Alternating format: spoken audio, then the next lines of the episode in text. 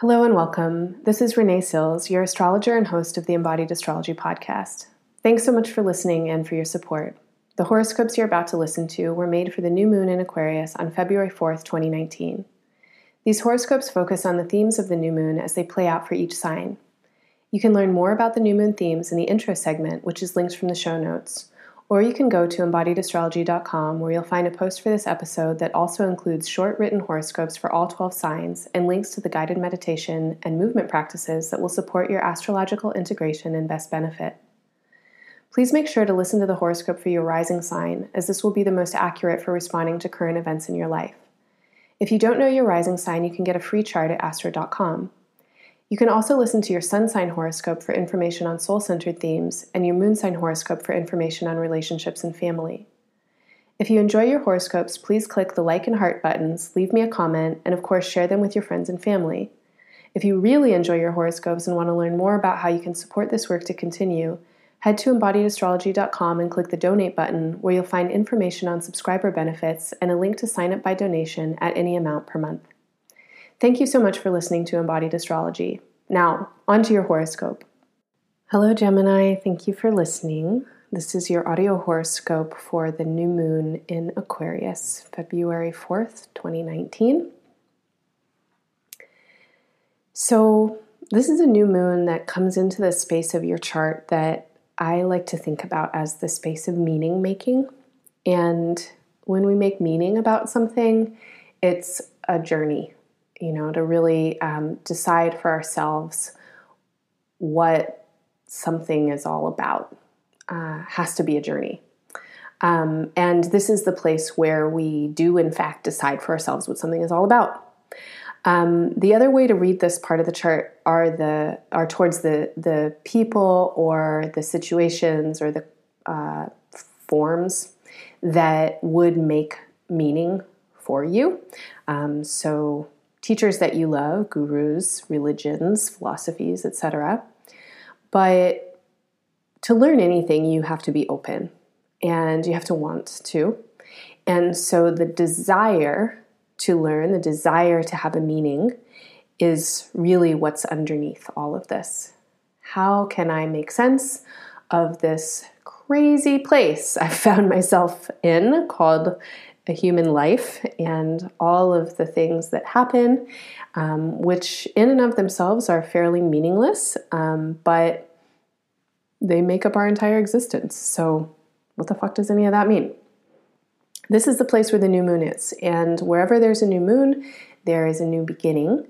And this new moon is a deep one. It's a heavy hitter. There's a lot of energy uh, moving with the full moon that feels quite intense. And the sense here is that working through the limitation of understanding or misunderstanding is the goal right now. So, how do you decide what to believe in? How do you make a meaning for yourself? And how do you reconcile uh, yourself with meaning as it changes and uh, belief systems as they fall short and are flawed, as all of them will and do. Um, what happens when a meaning that you're making is not adequate and you need to stretch your mind into a new space, into a new way of being? I feel like you're asking some really big and deep questions uh, right now about all kinds of things, but maybe particularly relationships and the meaning that you're making out of them.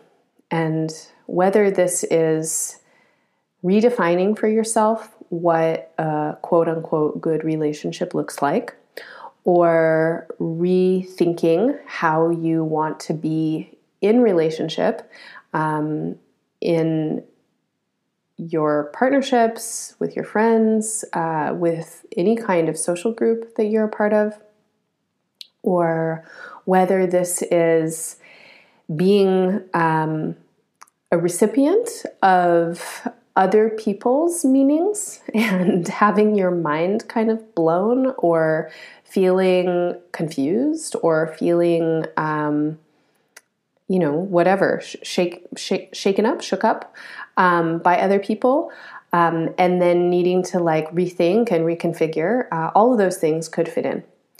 But relationships are a place that currently and for the last significant bit of time have really been a place of growth. And any place of growth is also a place of discomfort.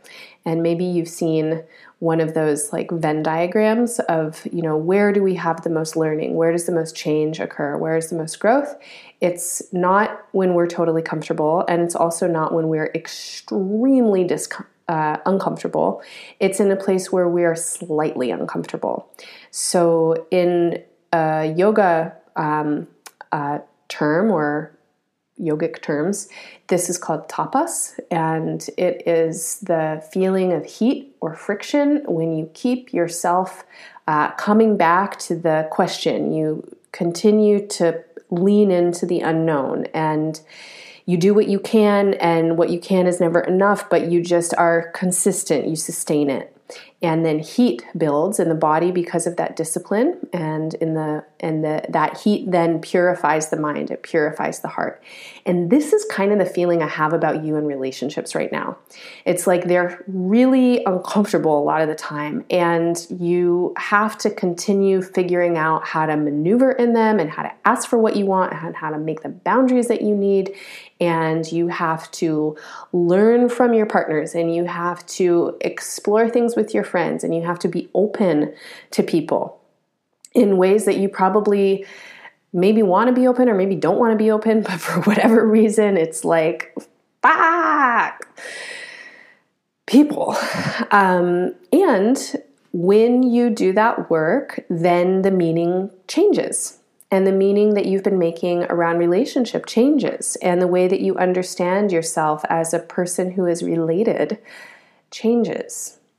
And right now, relationships are your biggest teacher, and you can learn so much uh, through what arises in relationship.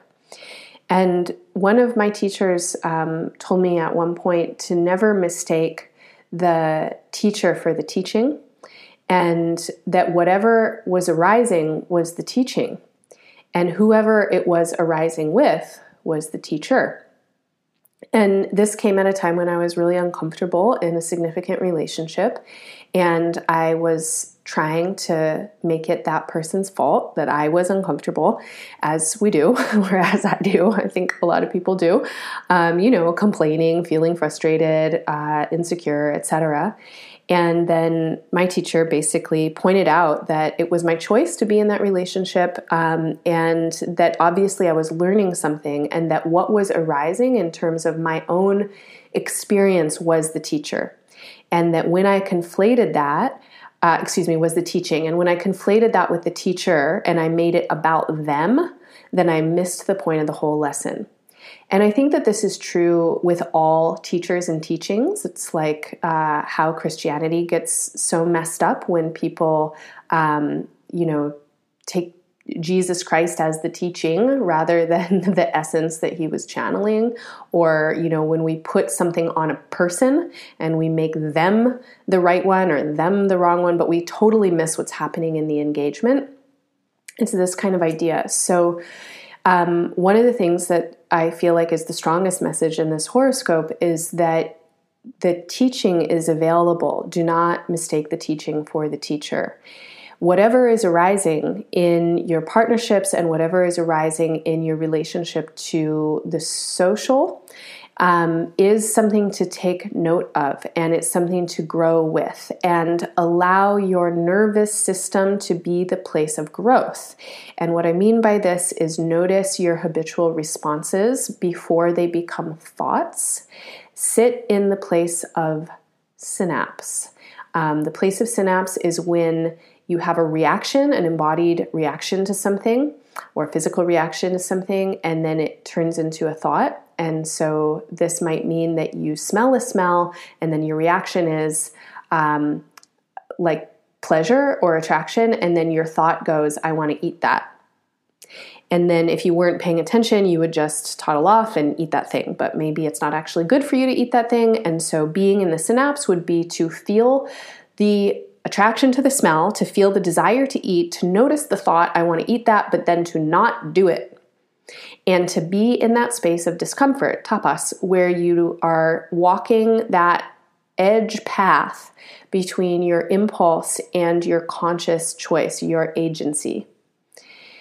That's the feeling that is coming up for me as I look at your chart and as I consider relationships. There is so much that wants to be given to you in relationship, and it completely depends on your ability to receive it in the way that it can most um, like fully contribute to your growth and your health and your well-being.